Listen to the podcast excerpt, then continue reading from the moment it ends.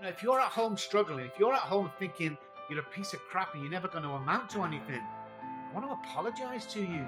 Somebody's put that there. Alcoholics and addicts are born with $1 million minds. Stop hanging around 10-cent minds, guys. Come on. There's a war to be won here. There's a life to lead. You know, I've done it. Oh, it's okay for Europe. No, no, no, no. Don't even go there with that crap. It's not okay for me. I had to struggle with what I struggled through. I had to go through what I had to go through. It's been a bloody battle. It was a battle, so don't say it's okay for you. What I'm saying is if I could do it, you can do it.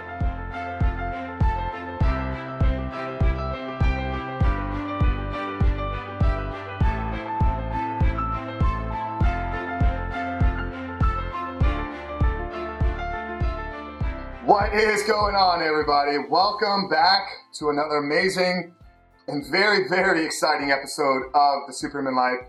As always, guys, I am your host, Frank Rich, and let me just remind you what we all are about here. This is the only podcast in the world that is dedicated to helping men break free from the shackles of porn addiction through the power of faith and fitness. And we do that every single week by having incredible guests, amazing experts, world changers on the conversation, on the podcast, having conversations to help you wake up, transform your life, but actually giving you practical steps and advice. And today does not disappoint.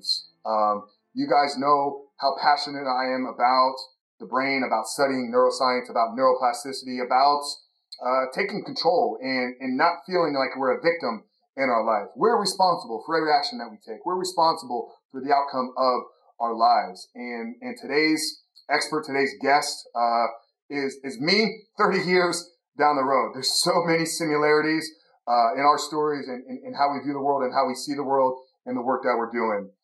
Today I had the great pleasure of having Dr. Robb Kelly on the show. Dr. Robb Kelly is the CEO and founder of Robb Kelly Recovery Group. Now, addiction was always close to his heart, as Dr. Kelly was born into a family that had a history of alcoholism. He began drinking and using drugs at a very early age, but he managed to stay on path to success, moving on to Oxford in the early 80s, pursuing a PhD in psychology, and then had tons of financial success. And it was a series of events, kind of, you know, real kind of life-changing moments, real rock bottom experiences, which we share through this story where Robb was finally able to fully wake up and realize that A1, he was born different. This podcast really answered a lot of questions for me about the alcoholic's brain, about is this actually a disease?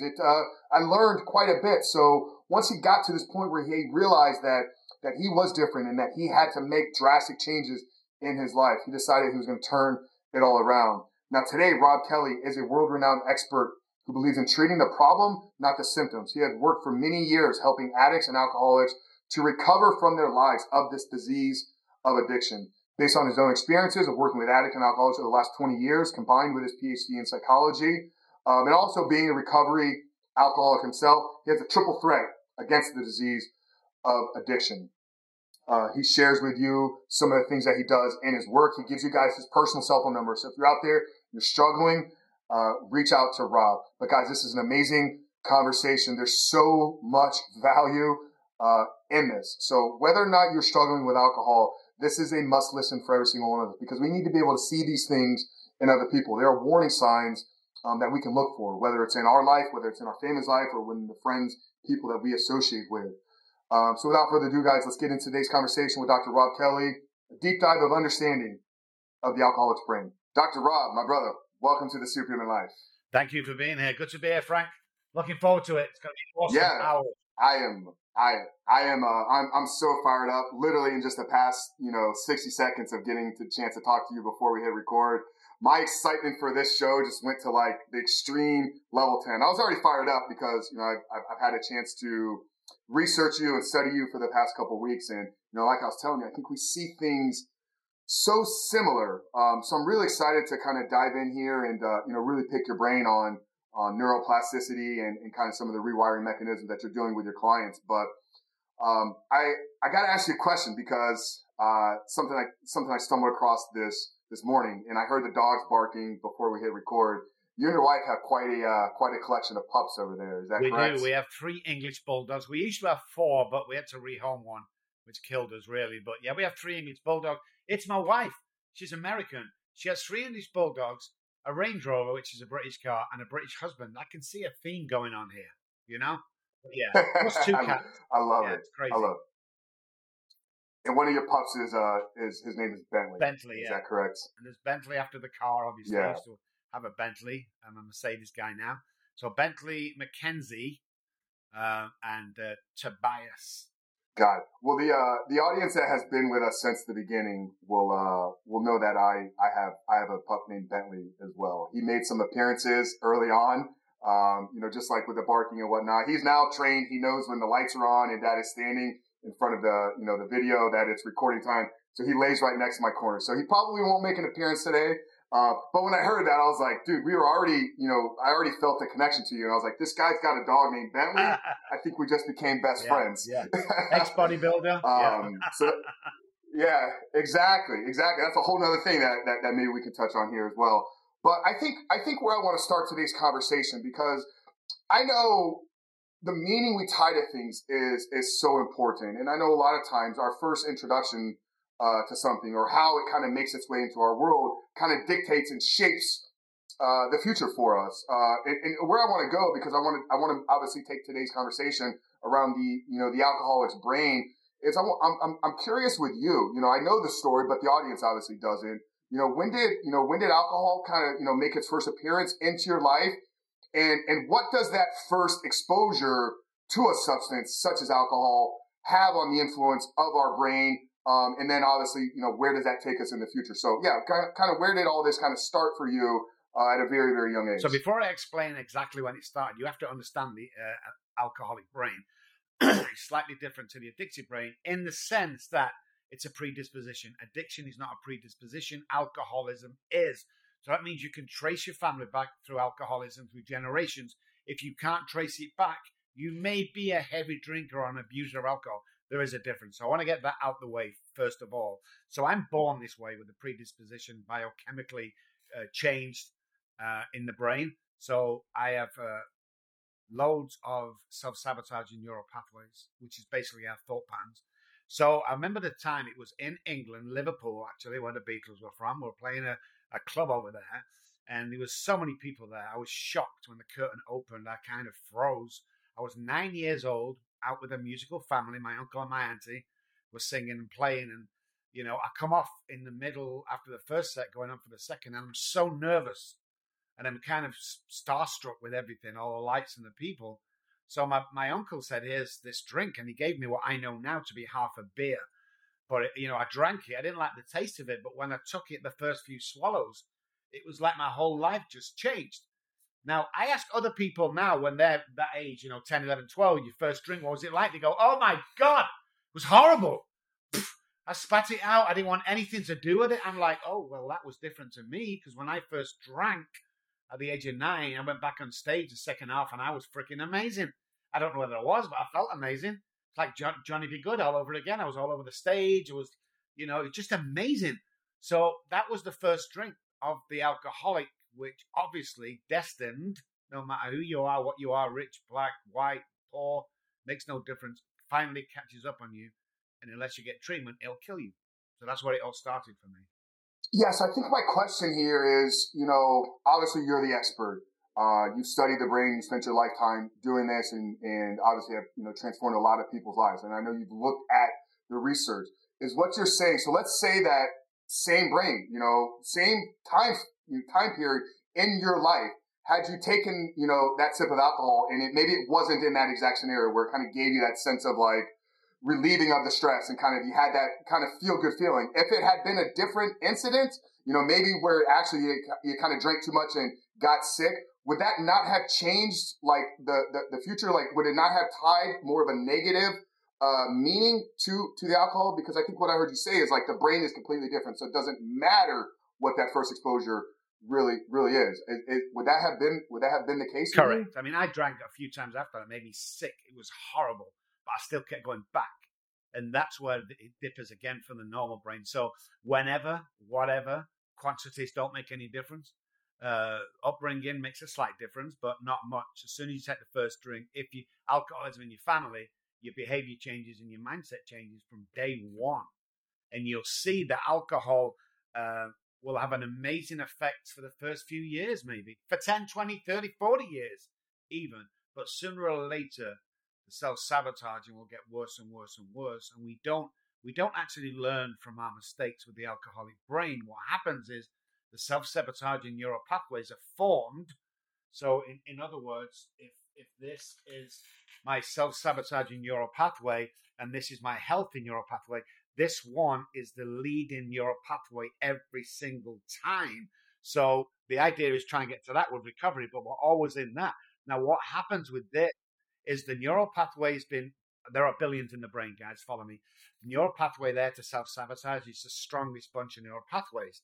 And what happens is when I stop drinking and try and stop drinking, you know, for a period of time, what happens usually with a normal neural pathway is it diminishes out the way. So you have to really try and bring it back to that self-sabotage. Now, with alcohol, neural pathways, when we drink again, it starts here. So then we're increasing the self-sabotage rather than starting from zero, where we might get a week, a month, even a year where we can drink successfully. With alcoholics, you're back to that point right there. You don't get this grace period. So there, the self-sabotaging will always be worse. It will never be better. Got it. Yeah. So a lot of the work that I do with men in the way that I, break it down is with porn addiction, like we go through an unwiring and rewiring process. The unwiring is eliminating off-take consumption, and over a period of time, those neural pathways that are wired to need the pornography will begin to get weaker and weaker and weaker and weaker. And then the rewiring process is then where you kind of play offense. It's like, okay, now what kind of tools and strategies can we look to build those better connections?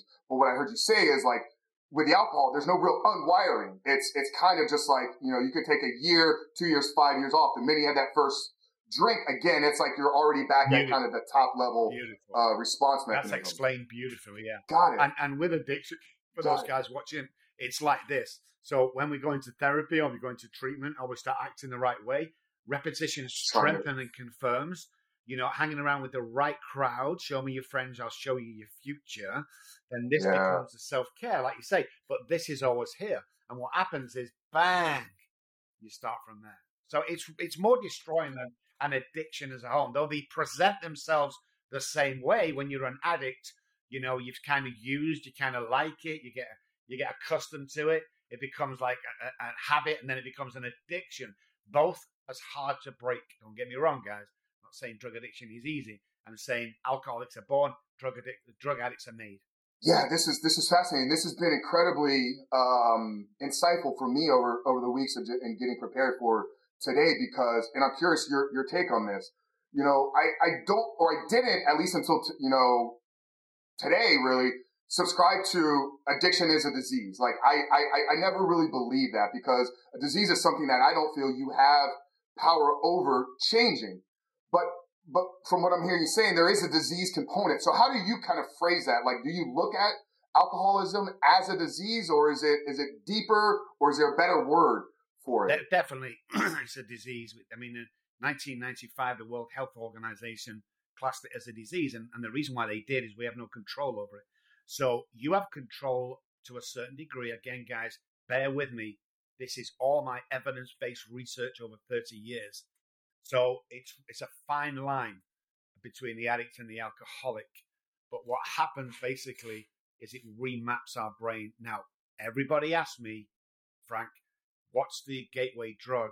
And the answer is always the same. It's trauma.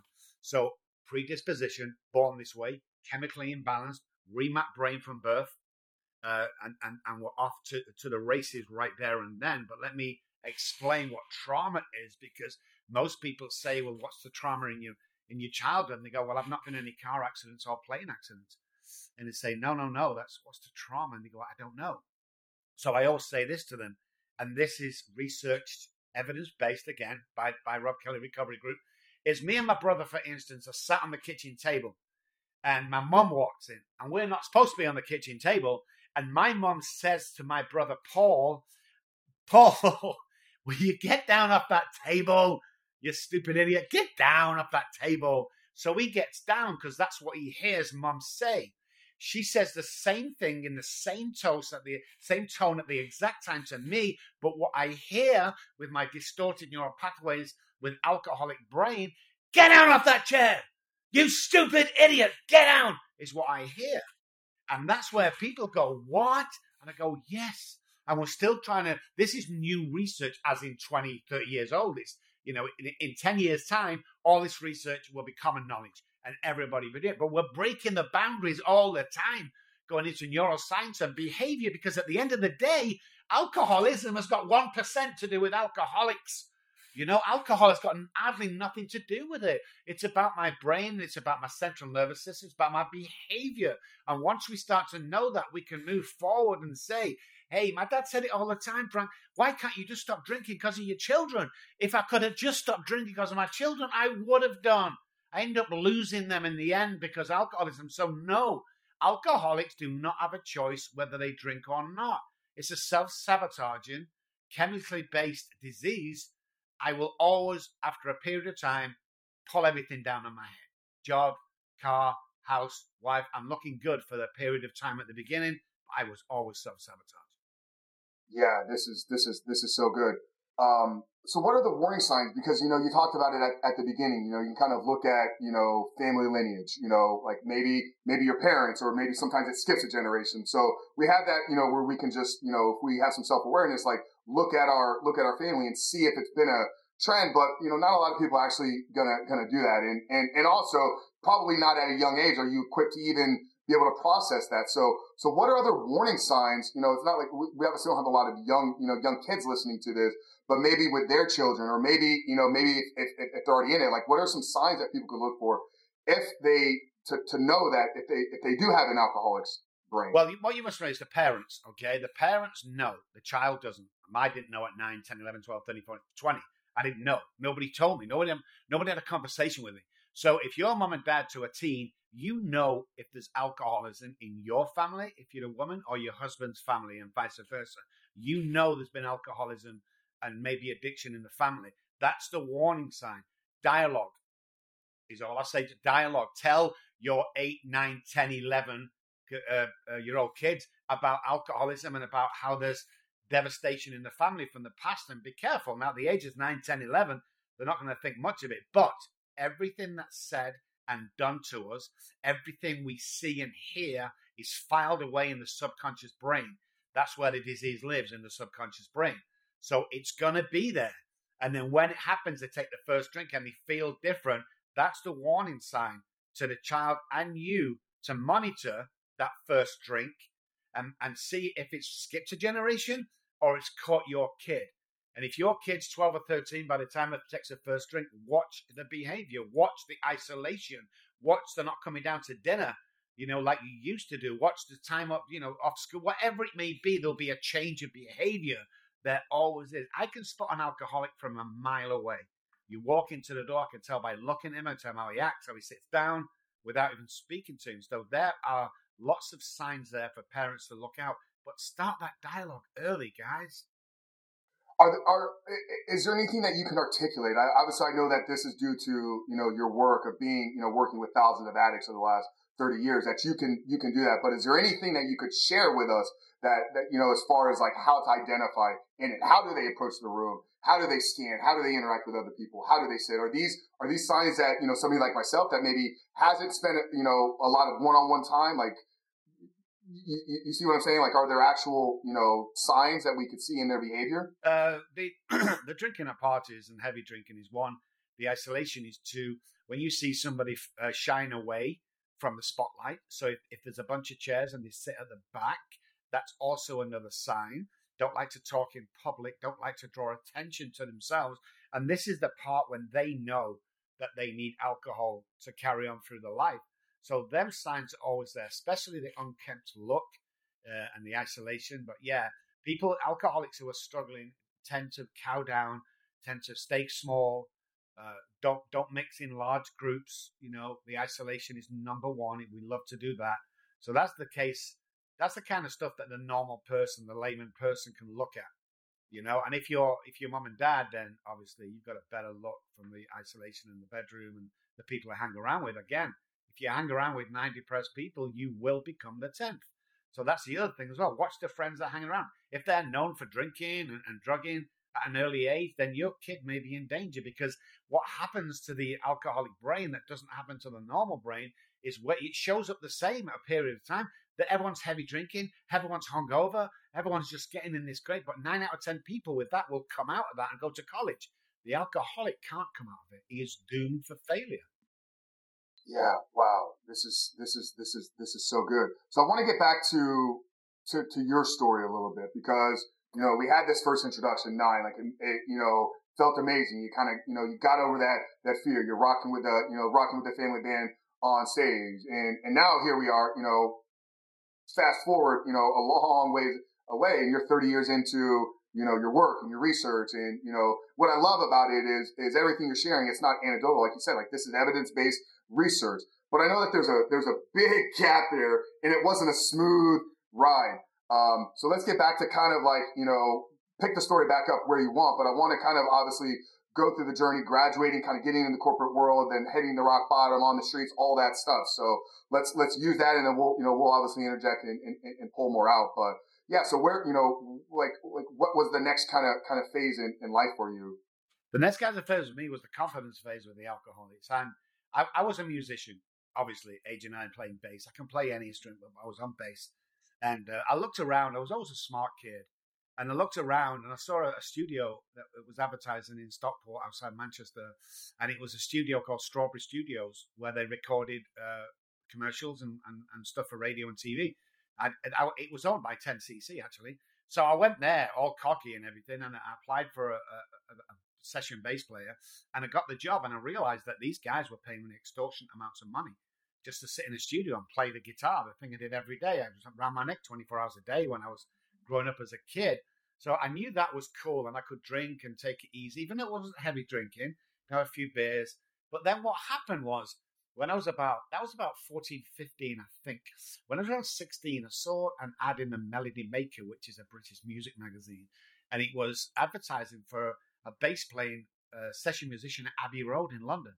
That's the guy where the Beatles recorded. That's the big, Abbey Road is the mecca of the music industry. Well, I'm cocky and I can play the bass like nobody else, as far as I'm concerned. You ask me any time during my life, bass and doing what I do now, best in the world, period. Don't even start the argument. Best in the world, end of story. I have the addicted brain, remember? So I went for the job, and I had a beer outside for her. I went in, passed the first audition. The letter came a few days later, opened it up. I had 7 auditions for that position. So I had like an extra beer every time I went in. So I had 7 beers before I went in. I could hardly see or walk. And then I sat down, I played my beer, I went home, and 4 or 5 days later, I got the letter to say that I'd got the position. Now, what does that tell me? It tells me that every time I drink alcohol, I'm successful. So I continued drinking. I did sessions with Elton John, David Bowie, Queen, all them great guys. You know, I had early morning conversations with Freddie loads of times. It was amazing, beautiful man. And introduced me to, not him, the actual industry introduced me to cocaine. So I was cocaine and alcohol. I was driving Porsche 911s when I was like 18, put myself through college. Now, I joined the Freemasons early in England, very prestigious and very secret. But a friend of a friend knew I could play the organ. They got me in a year before I should. I think 17 is the thing. I got in early, and the money I got from Abbey Road paid me because they referred me to Oxford University. I should have never gone to Oxford. And it always felt like, I don't know, like an imposter, always. But I went through college drinking. It was amazing. I found people that could drink like me. It was phenomenal. But after a period of time, when it comes to tests and exams, they dropped off to go and study, and I'd stay in till 2 or 3, go home, bang some cocaine, and back into the school next day to try and take the exam. So that was the next stage, and the Abbey Road stage paid for our amazing life. Absolutely amazing life. But still successful, Frank. Still doing my deal. Bought the big house, met a girl, got married.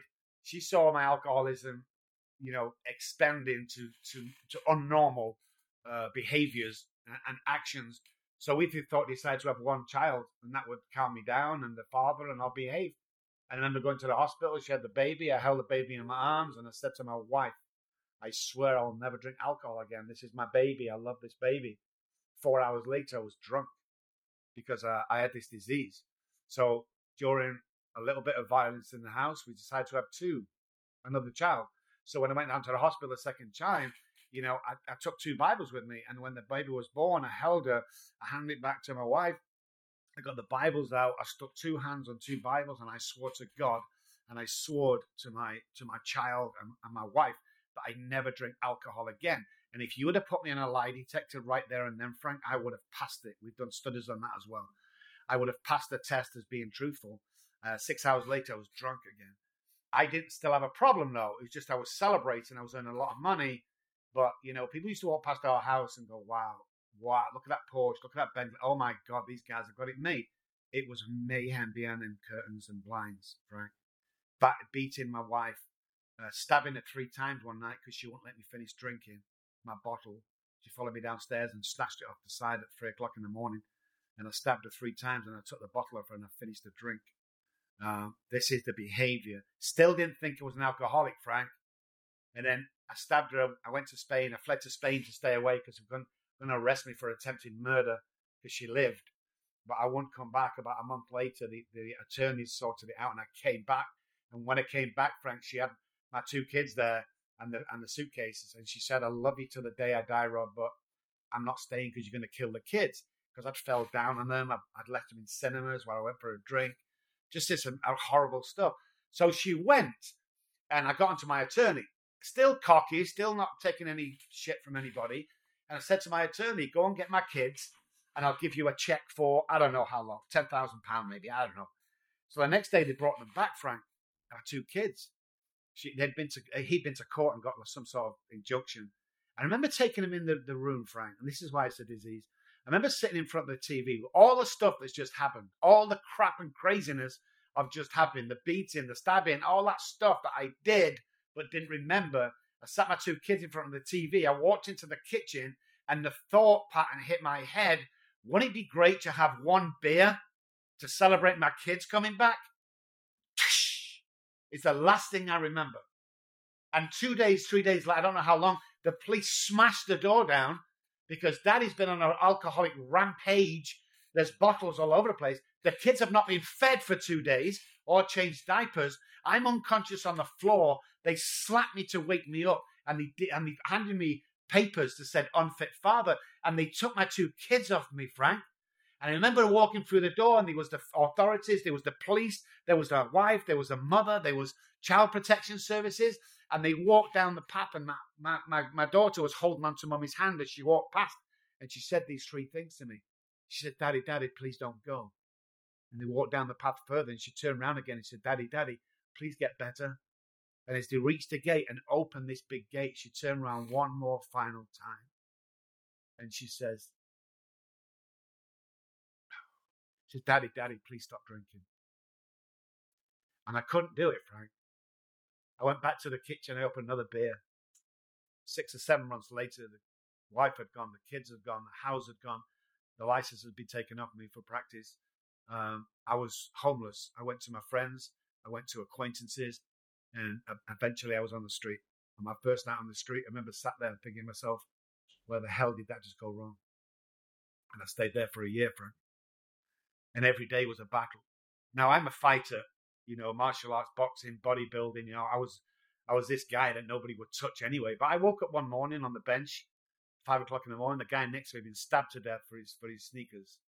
You know, but what happened there? I was bare knuckle fighting for money with the gypsies. You know, I was just I don't do losing very well, but here I am on the streets, laying the gutter, still looking down on people. What the hell's that all about? Still didn't think I was an alcoholic, Frank. Here's the crazy part. I just thought I was going through some bad luck.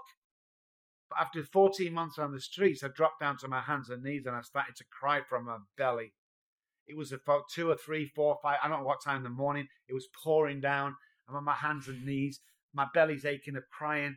I could see the tears mixing and hitting the cobblestones. And I looked up to the sky and I said, if there's a God up there, I can't do this on my own anymore. And 30 seconds later, a guy walked around the corner on the back ends of Manchester. Nobody should have been there. He had a little Bible in his hand. He came over and said, you need help? And I said, yes. And he said, come on, you come back to my house. I shaved and dressed and showered for the first time in a year. He gave me some good home-cooked food, and that's where my journey started to where I am today. Wow. Robb, thank you so much for sharing that much detail. And obviously this is, you know, I don't feel too many people can resonate with the experience of what you've gone through, but you know, whether they're struggling with porn or they're struggling with alcohol or even maybe struggling with like looking themselves in the mirror and just the conversation of like taking responsibility for your life. It's like we always try to justify behavior, justify lack of taking action for one way or the other. And I know it's obviously not going to do much for you in your life and your journey. You're obviously, you know, you've turned your life around and, you know, like you said, you're the best in the world now with helping, you know, alcoholics or addicts. But if you had a chance, Robb, to maybe go back and say something to yourself or, you know, that guy that's listening right now and, you know, he's justifying his behavior for whatever reason, you know, what would the words, you know, if you had a chance to speak to Robb back then, what would you have said to yourself? Like knowing everything you know now, what would you have said to yourself in that moment? You know, people often ask me that question and the answer's crazy, people might think, but when I look back on my life, it's all about being where I am today, you know. So I would just say to my younger self, it's going to be okay, because there were suicide attempts, you know, on two occasions. I actually killed myself, and they, you know, my heart stopped, and they brought me back to life. But I'd say it'll be okay, because what happens now, Frank, is all the stuff that I went through. My youngest daughter still never speaks to me. She wants nothing to do with me. I've never seen her in 20 years. So what happens is the experience I have from the past then becomes my greatest asset moving forward, because many people come up, especially come to their home office and they go, wow, look at you, Dr. Robb, the big $1 million house and the cars you drive. What do you know, Robb? I've just become homeless and my wife's left me. What do you know? And I go, sit down, buddy. Let me tell you about my experience. So the answer would be, it's going to be okay, only because I needed to go through that. I mean, it painful as it was, and the amount of people I hurt on my journey, because I hurt a lot of people, especially when I was bodybuilding, I was taking steroids, and you know, I was a maniac when I drank. I was knocking people out just for fun, and it was horrible, absolutely horrible, you know. So that's what I tell me. It's like just that it's going to be okay, but I never thought that through my journey though. I always knew I was going to die in the streets. 3% of people on the streets in Manchester, Frank, get off the streets. 97% die on the streets. And I was happy to do that. I was really happy to do that. But, you know, somebody saved me. And then I was intrigued. What the hell is this alcoholism? Why can't I get a grip? Or other guys, bodybuilders, fighters, leaders of, you know, all these guys that I knew, they were always hit across the head with alcoholism. And I was intrigued. And I swore, when I got off the streets, that I'm going to spend the rest of my life studying this disease like nobody else has and getting a solution for the guys that are still struggling. And that's what happened. What percentage of alcoholics do you see like are high performers, you know, peak achievers? You know, I had a conversation with, I don't know if you're familiar with Stephen Pressfield. He's a best-selling author, wrote The War of Art. And we briefly touched on, and, you know, he talked about the creative brain, cause he's a creative person. So talked about the creative brain, kind of, you know, somebody that leans more towards the creative side. They're more susceptible to addiction, because many times, you know, an addiction is kind of a replacement of creativity. Like you can't sit in the struggle right now. So you seek out this exterior thing to mask the emotions, mask the feeling. And obviously with you, and I know for me as well, like, you know, the things that made me a decent, good bodybuilder, you know, things that made me a good business owner, well, like also made me a good addict, if you know what I mean. Like they're like a lot of the same. So what has been your experience with seeing alcoholics? Like, are they successful? And then what role does their life success, you know, maybe play in them not telling the truth to themselves about the actual real depth of the problem? So the alcoholic brain, before we go into chronic alcoholism, is amazing. We think different, we act different, and we're tunnel vision. If we want to be a millionaire, we'll become a millionaire. That's it. Nobody's going to stop us. You know, best brains in the world. So what happens when we go through a period of this drinking, if we survive it and we get sober, I'm a recovered alcoholic. I've recovered from that bullshit I was going through. Then the mind and everyone else is the best brain in the world. Everybody's successful. Now, whether you want to be the head road sweeper, you'll do it. Or whether you want to be a millionaire, or a CEO, they do it. I only hire recovered alcoholics. Because when we put our mind to it, I mean, and everything that goes with that, Frank, it's like I signed a $1 million contract for a lease in Dallas in a prestigious medical building. And people coming up, my staff going, Robb, how do you sleep at night? You've got $1 million. And I go, what are they going to do to me? What, take the office away? Take Christmas off me? What are they going to do to me that I've not already been done? And that mindset of, you know, I often say to people, you know, if you're at home struggling, if you're at home thinking you're a piece of crap and you're never going to amount to anything, I want to apologize to you. Somebody's put that there. Alcoholics and addicts are born with $1 million minds. Stop hanging around 10-cent minds, guys. Come on. There's a war to be won here. There's a life to lead. You know, I've done it. I mean, oh, it's okay for Europe. No. Don't even go there with that crap. It's not okay for me. I had to struggle with what I struggled through. I had to go through what I had to go through. It's been a bloody battle, you know, till a certain about 20 years ago when I recovered from this bullshit. It was a battle, so don't say it's okay for you. What I'm saying is if I could do it, you can do it. And that's my message to everybody in the areas. I wish I could sit here, guys, and go, hey, I'm kind of special. No, there's nothing special about me. You know, if you do A, B, and C, you know, D will follow. And it's just, I mean, people freak out. They go, oh, you know, I don't know if I can. Oh, I was breaking records since the age of 9. You know, I remember going to a show for the juniors. I was 19 years old. I blasted the competition away. Hey, you better go in the misters then. I blasted the competition away. That's always been my mindset. What's next to achieve? And this is what I teach people. It's stop putting brakes on your imagination, guys. It's like quantum physics. Let's take quantum physics, for instance. It says I can be 25 places on a basketball court at the same time because nothing's really solid. Quantum physics, tried and tested. Okay, so where do I want to be? I want to be over near the goal. I get the ball, I slam it in the net, and bang, I'm the hero of the game. So people go, Robb, I know you can visualize it and stuff. I know you actually can do. How are you going to get there? Listen up. I'm going to walk over and I'm going to take that position. I'm not going to beg for it. I'm not going to ask for it. It's my position. It's mine already. What you can visualize in your head, 100% you can hold in your hand. Just get belief. You see, we're all so empowered, but we don't know we are. Yeah, and I think I just want to add to that. Before you can hold it in your hand, you have to visualize it in your mind. Like you cannot experience anything in reality without it going through your brain and, you know, and experience it in your mind first. I love what you said there when you were like, what's the worst that's going to happen to me at this point? I've lived on the streets. I've been at the point of trying to take my own life, you know, and it's like, I get these guys all the time. It's like, why haven't you spoken to anybody? You've been struggling with this for 5 years. I'm talking about guys, you know, with porn addiction. Oh, I'm worried about what people are going to think. I'm worried about what somebody's going to say about me.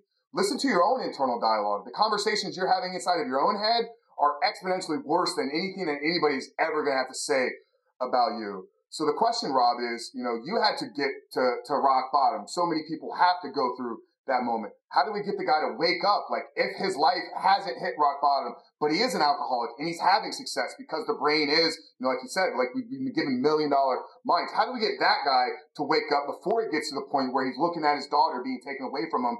Daddy, daddy, please get help. Daddy, daddy, please stop. What is something like, how do we get the guy to like smack him in the head and wake him up today? It's more people like me and you that are out there that's telling the truth and going, hey guys, you know, it's going to be okay. Let me tell you, let me walk you through this. Doesn't matter what problems you're going through, stop being selfish. Get over it. Find out you're important. Find out you're empowered. Get somebody like me in your face every day. Repetition strengthens and confirms. How do you think somebody gets 20-inch arms? You think they sit around feeling sorry for themselves? No. You know, they go out repetition every day. They think. You know, I had the pleasure, absolute pleasure of hanging around in the early days with Arnold Schwarzenegger. And I'm telling before his fame, about 78, 79, when this underground movie just come out called Pumping Iron. And he came over to England, to Manchester, to a tour. Now, I belong to NABN, National Amateur Bodybuilder Association, and they had brought him over. So I got, and me and a friend, got to pick him up from the airport and take him to the hotel. Now, listen, guys, this is really important. This crazy guy that was just mind-blowing, his physique was just mind-blowing, you know, was sat in a hotel, and I wanted to pick his brains. And I'm like, hey, Arnold, can you know, what you're going to do with your life? I mean, you can't really speak English and He's bodybuilding that year, and he sat me down, and this is what he said to me, and I've never forgotten this, Frank. He said, "I'm going to do three things in the world." I was like, "Okay, what? Be a doorman or something, or a bodyguard?" And he said, "No." I said, "Let me tell you, I will become the highest paid actor in the world in movies." Well, we tried not to laugh because the guy couldn't speak English. I said, "What else, Frank?" He said, "I want to become a governor of a state. I just want to be a governor." I said, "What state?" And he said, "Something like California, Sunshine State." And we laughed and stuff. And, you know, it's Florida, Sunshine State. Well, we didn't say anything to him. And then we said, "What else? What's the third one?" And this is the one that blew me away. He said, "I'm going to marry into the Kennedy family." And we're all looking around going, "There's just no way, Arnold." You just bang, bang, bang. Mindset. All about mindset. You see, he visualized that stuff when he was back home in Graz. You know, he visualized that stuff when his father died and he didn't go to the funeral because he had a competition or was training for it. He visualized that moment, and hell yeah, it come true. Why would it not come true? You know, why would it not come true? So these guys and me, when we're struggling going through this stuff, you know, just dialogue again. Get over somebody like me and just say, "Give me a 10-minute pep talk that will change my life." Because that's what it's about. Because what you hear and what you see is important to us. Now, I say all the time to guys, you are so empowered and you will never know. We'll never know. Like me and my friend were going through some pictures the other day, and we found an old picture of me and him when we were competing. And we're like, "Oh, my God." He said, "Robb, have you seen this?" I'm like, "Oh, my God, look how well we looked. Look how our waist was so small. Oh, my God, Jimmy, those were the days, weren't they?" And he said, "Yeah, Robb, those were the days." And I stopped there for a second. I had two thought patterns. First of all, we didn't know then that those were the days. We didn't know. And what if today's one of those days? So I lived to life the fullest today. And everybody out there who's struggling can do the same. And I'll tell you why. Everyone keeps saying, "Robb, yeah, again, it's okay for you." I put my money where my mouth is. I'm the only company in the world that will offer a money-back guarantee of you getting an amazing life and stopping drinking and taking drugs. The only person in the world. So listen, while we're chatting away here and you're thinking, yeah, but, if you want a 10-minute chat, power chat that will change your life, not selling you anything here. We'd have to sell this crap. Listen, call me, 214-600-0210, and go, "Hey, Dr. Robb, I need a 10-minute power talk to change my life, free of charge." Just do it. Just do it. Because this, I'm in the trenches, guys. I'm still of the mindset of having nothing, of living on the streets, of getting up as if this was my last day today. And again, nothing special about me. Come and join us. If I can change your life, I will. I love that. And by you doing that, like, you're forcing me to level up what I'm doing here. I'll talk to anybody for 15 minutes for free, but I'm not giving up my phone number. So maybe I need to reevaluate like how much I actually care about people. Brother, that's amazing. We'll get that number. You know, if you guys didn't catch it, obviously, as you were sharing it, it'll obviously be notated down there in the show notes. You know, I love the Arnold story. And I want to share a quick conversation I was having yesterday, because a lot has kind of transpired in my own personal life. And I think it resonates with you know, what that Arnold story, you know, because he did all three of those. Married Kennedy, you know, obviously became, you know, the highest paid actor at $25 million a year back in like the 90s. It was insane. And then we know the governor piece. When I was at probably one of the darkest points in my life and really struggling with my porn addiction, it would have been around 2015. I coming off the back end of a horrible breakup that just tore me apart. I was deep into drugs. I was doing a lot of party drugs, you know, Molly, ecstasy type of things. I remember having a conversation though with somebody that was a very close friend of mine. Somebody I really looked up to. He was a huge success. He was a WWE superstar, like one of the biggest names, like in that industry. And we're at a strip club one night, and we're like, we'd been doing some drugs, and I had a business that was doing well. We were doing about $500,000 a year. But he knew I wasn't happy, and he goes, "Frank, what do you really want to do? Like obviously I can tell you're not happy in this business." And you know, I didn't have big dreams as a kid. I didn't want to be like the doctor, lawyer. Like, I just always thought I wanted to kind of be an entrepreneur, business. Like, I wanted to be the one in charge. And over the course of this conversation, like, we got to the point where it's like, if I could really do anything, Kevin, and this is what I told him, I was like, I would love to work behind the scenes helping other people build their businesses. I want to have one big success for me, but then I want to be able to help and coach other individuals and help lay the ground, lay the foundation. You know, my life has gone down a crazy, crazy journey. You know, I hit rock bottom in that business, you know, lost hundreds of thousands of dollars. I had to get back. I was driving Uber and delivering groceries just to kind of make things manage. Well, this last year has been amazing. You know, with the launch of the podcast 2 years ago and then developing Rebuild Recovery, which is our, you know, our addiction recovery business. You know, we've quickly scaled this to, you know, six figures, be multi-six figures by the end of the year. And because of that, I just this past month got the opportunity of a lifetime. What I dreamt about back in 2015. I now work inside of a business coaching mastermind, helping other startup entrepreneurs build and launch their businesses. But all that had been planted. It's like I had envisioned it and written it down in my journal and planned. And like it didn't happen like overnight, but by me taking daily action, by me taking responsibility for my life and cleaning everything up, because that was the beginning of me getting over my own addiction. So what Robb is saying is so incredibly powerful. Like you have to envision your life before it's going to become reality, which is why we do a major part of that inside of our recovery. I want to get back to you though, because, you know, major success on the, you know, on the streets. And then you find this guy, you know, you're praying and then somebody kind of shows up. Obviously, we know, you know, like that's, you know, like God has had hands on you since then. So I'm curious because your previous work wasn't in, you know, the neuroscience field, like you weren't studying the brain. So what was it once you got kind of, you know, once this guy saved you and you now began working on your own self, what was it about the brain that really intrigued you and how did you get into the work that you're doing today? Well, it's intriguing because I couldn't stop. And loads of people that I was with who suffered from that were 12-step meetings I went to couldn't stop. And I'm like, how come we can achieve everything else in the world, but we can't stop drinking alcohol? What's that about? You know, what's that self-sabotaging act about? And that's what really got me into the brain, looking at what really happens in the brain, like the hypothalamus, you know, which is at the base, at the back of the brain. The hypothalamus tells a normal human being to drink water and eat food. It's a fight or flight part of the brain.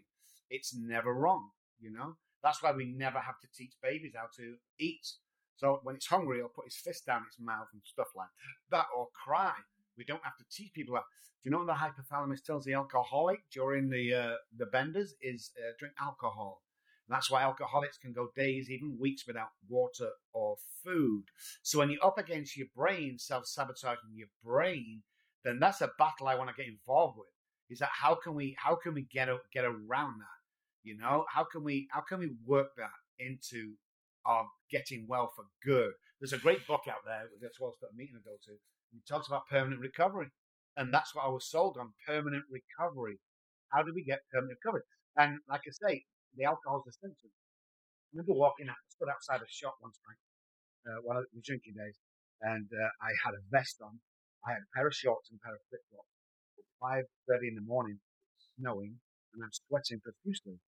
I'm waiting for this guy to open at 6. Now, he knows me. He can't serve alcohol till 10 or something, but he knows me. He opens the door at 10 to 6.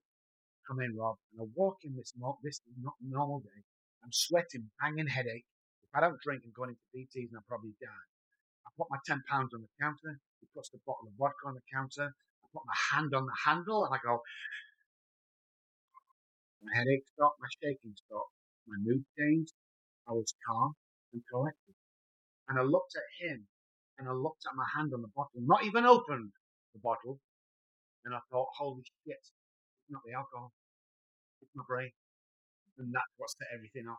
And then we did loads of tests on the way, like, you know, we found out that, you know, an alcoholic or addict sat at home with the neural pathway going self-sabotage, drink alcohol, and the dealer or the liquor store, which was the most enticing and really nice journey. It was the journey there.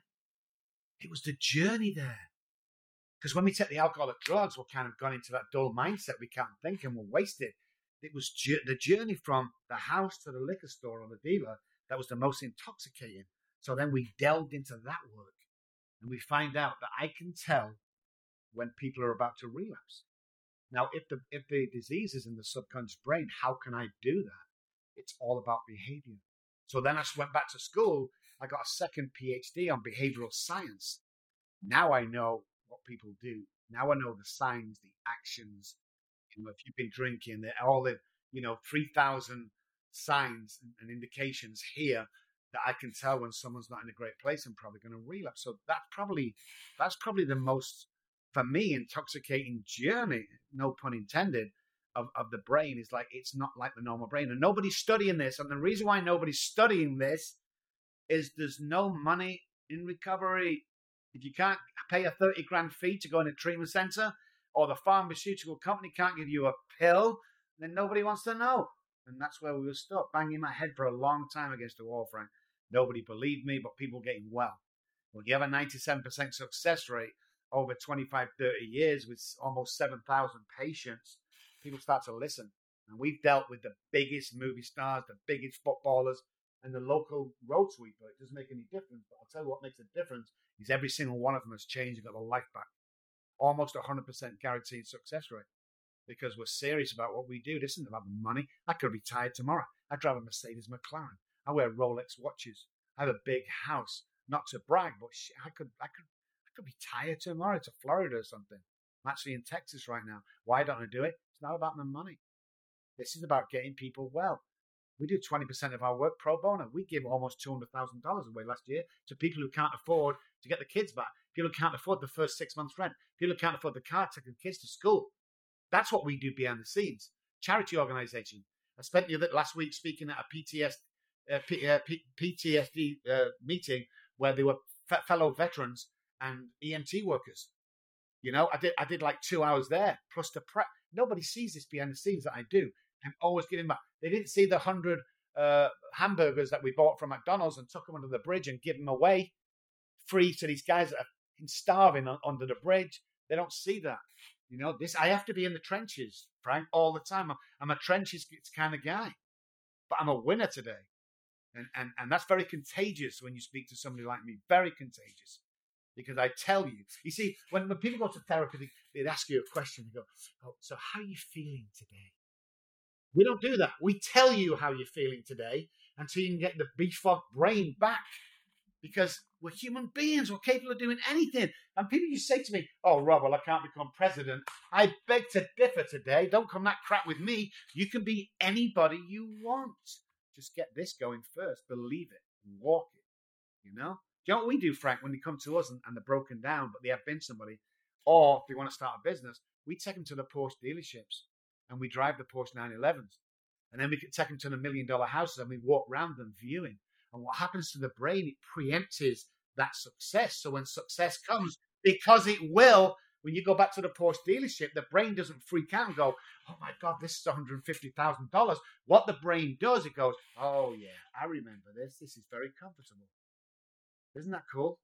Yeah. Touch your dreams. That's we had Mike Westerville, 20-year entrepreneur journey, you know, started, you know, built his first website in college, and 20 years later, he's got a multi-figure business, you know, shared the same exact thing. He's like, yeah, take the vacation, just go sit in the hotel lobby and just experience and be around success, be around the energy. Like we were talking, you know, chasing dreams, but obviously it's the same product, you know, same result here.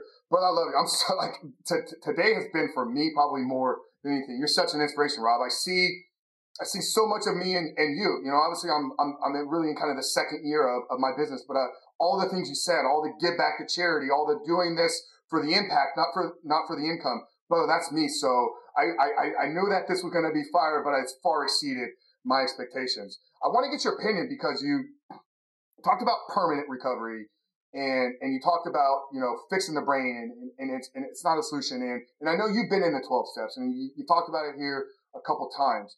You know, I don't want to get anybody in trouble here. So I hope this question doesn't do that for you. You can't answer it with an opinion. What's your take on the 12-step approach? Because I've had a few addiction experts on it. You know, I've shared my opinions. I believe it keeps people kind of shackled to the recovery process. And you never fully get on the other side of things. So I'm just curious, like, what is your take and opinion on a 12-step approach to recovery? Well, if you look at the original 12 steps when they came out, the success around Akron, when it was first developed, was 99 to 100%. So you look at the same 12-step group today, 3%. So we've got to look at what's happening.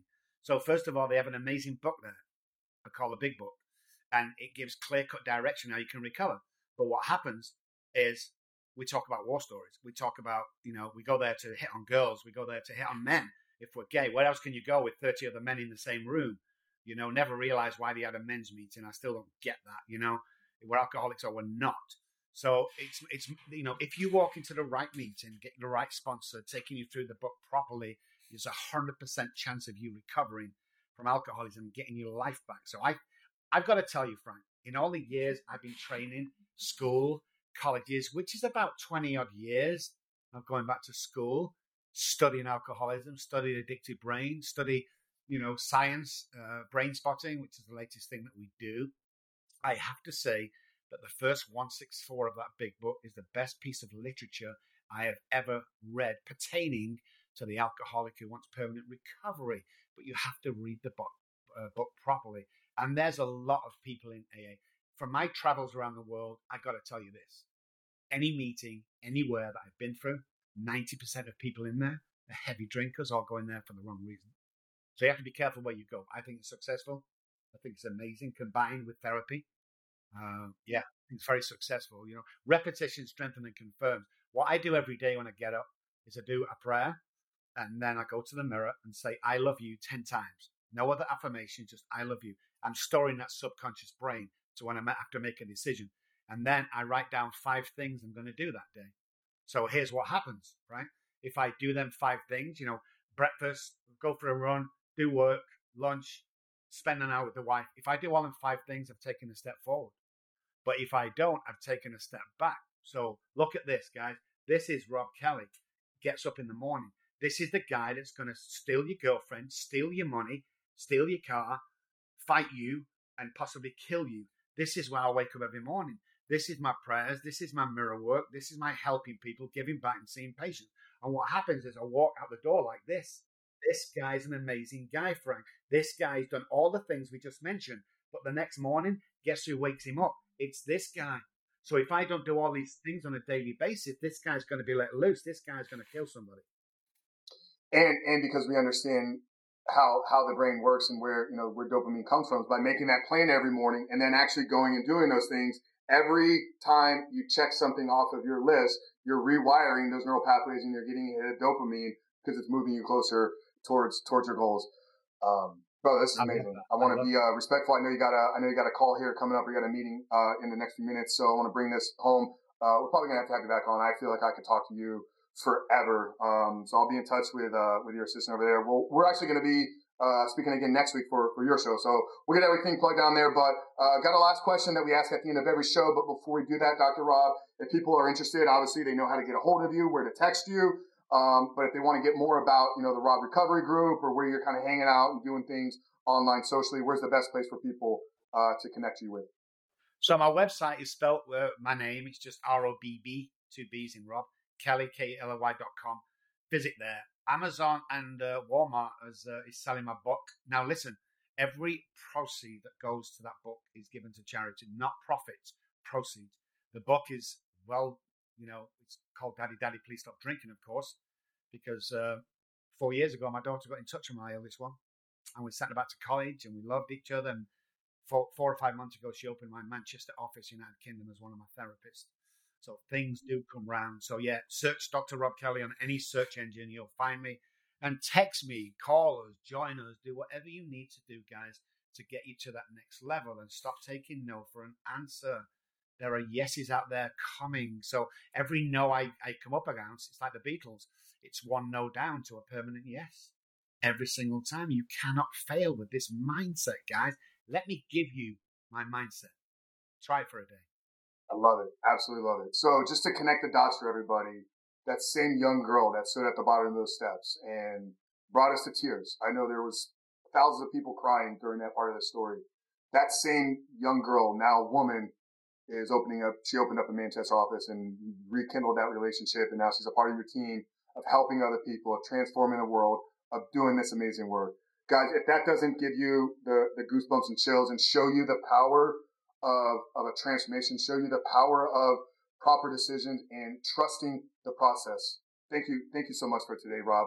Our last question is one we end every single show with. Obviously, the title of this podcast is The Superhuman Life, and we got here. You know, I touched on a little bit, kind of. You know, it's a result of my own story, my own transformation, and how I live and kind of how I see the world now is much different than I did for the first 35 years of my life. So when I talk about living a superhuman life, for me, it's the belief system and how I kind of view the world and how I'm supposed to show up every day. So it's an understanding or belief that we were put on this earth for a purpose, but then secondly, that we're required to take responsibility for that and do our part. So me living Superhuman Life is when you bring those two together, that's living Superhuman Life. So I'd love to get the guest take here. So Dr. Robb Kelly, as we close out today, how would you define living a Superhuman Life? You've got to live your best life every single day. Care for others, love others, you know, always be impeccable with your word. Don't take anything personally. You know, it's just a world here we're getting on with. You know, if anyone says something that doesn't nice, they're really talking about themselves. And just live that life, guys, and believe that God, or if you believe in the universe, whatever, has something better for you. And listen, the last thing I want to say is really cool. It's like we ask for so little, he wants to give us so much. If you're doing the right thing, if you're acting accordingly, dressing accordingly, and speaking accordingly, ask your God for shit. Ask him. I'm telling you, it's the freaking coolest thing. Like, you know, ask for, I get it. Ask for this. I get it. But you've got to be doing your own work. You've got to clear up the trauma, and you've got to be intensively, not just work, intensively working with others. Always be available. Put yourself out there. It's worth it. I promise you. Amazing. I love you, Robb. Thank you so much. You guys heard it. Ask and knocking, you shall enter. Asking, you shall receive. And I butchered that a little bit, but it's right there in the word, guys. Thank you so much. If today spoke to you, if it helped you, if there's somebody in your life that needs to hear this, help us continue to grow this podcast in one of two ways. First off, if you haven't done so yet, we love those 5-star ratings and written reviews, whether it's on Apple, Spotify, Podbean, wherever you're listening. But most importantly, if there's somebody that you know is struggling and needs to hear this, maybe there's somebody in your family, maybe there's somebody in your life that maybe has that alcoholic brain, but they haven't been woken up to it yet. Do us a favor sharing this conversation with them. But for Dr. Robb Kelly, Frank Rich, we love you guys. God bless, and we'll see you next week.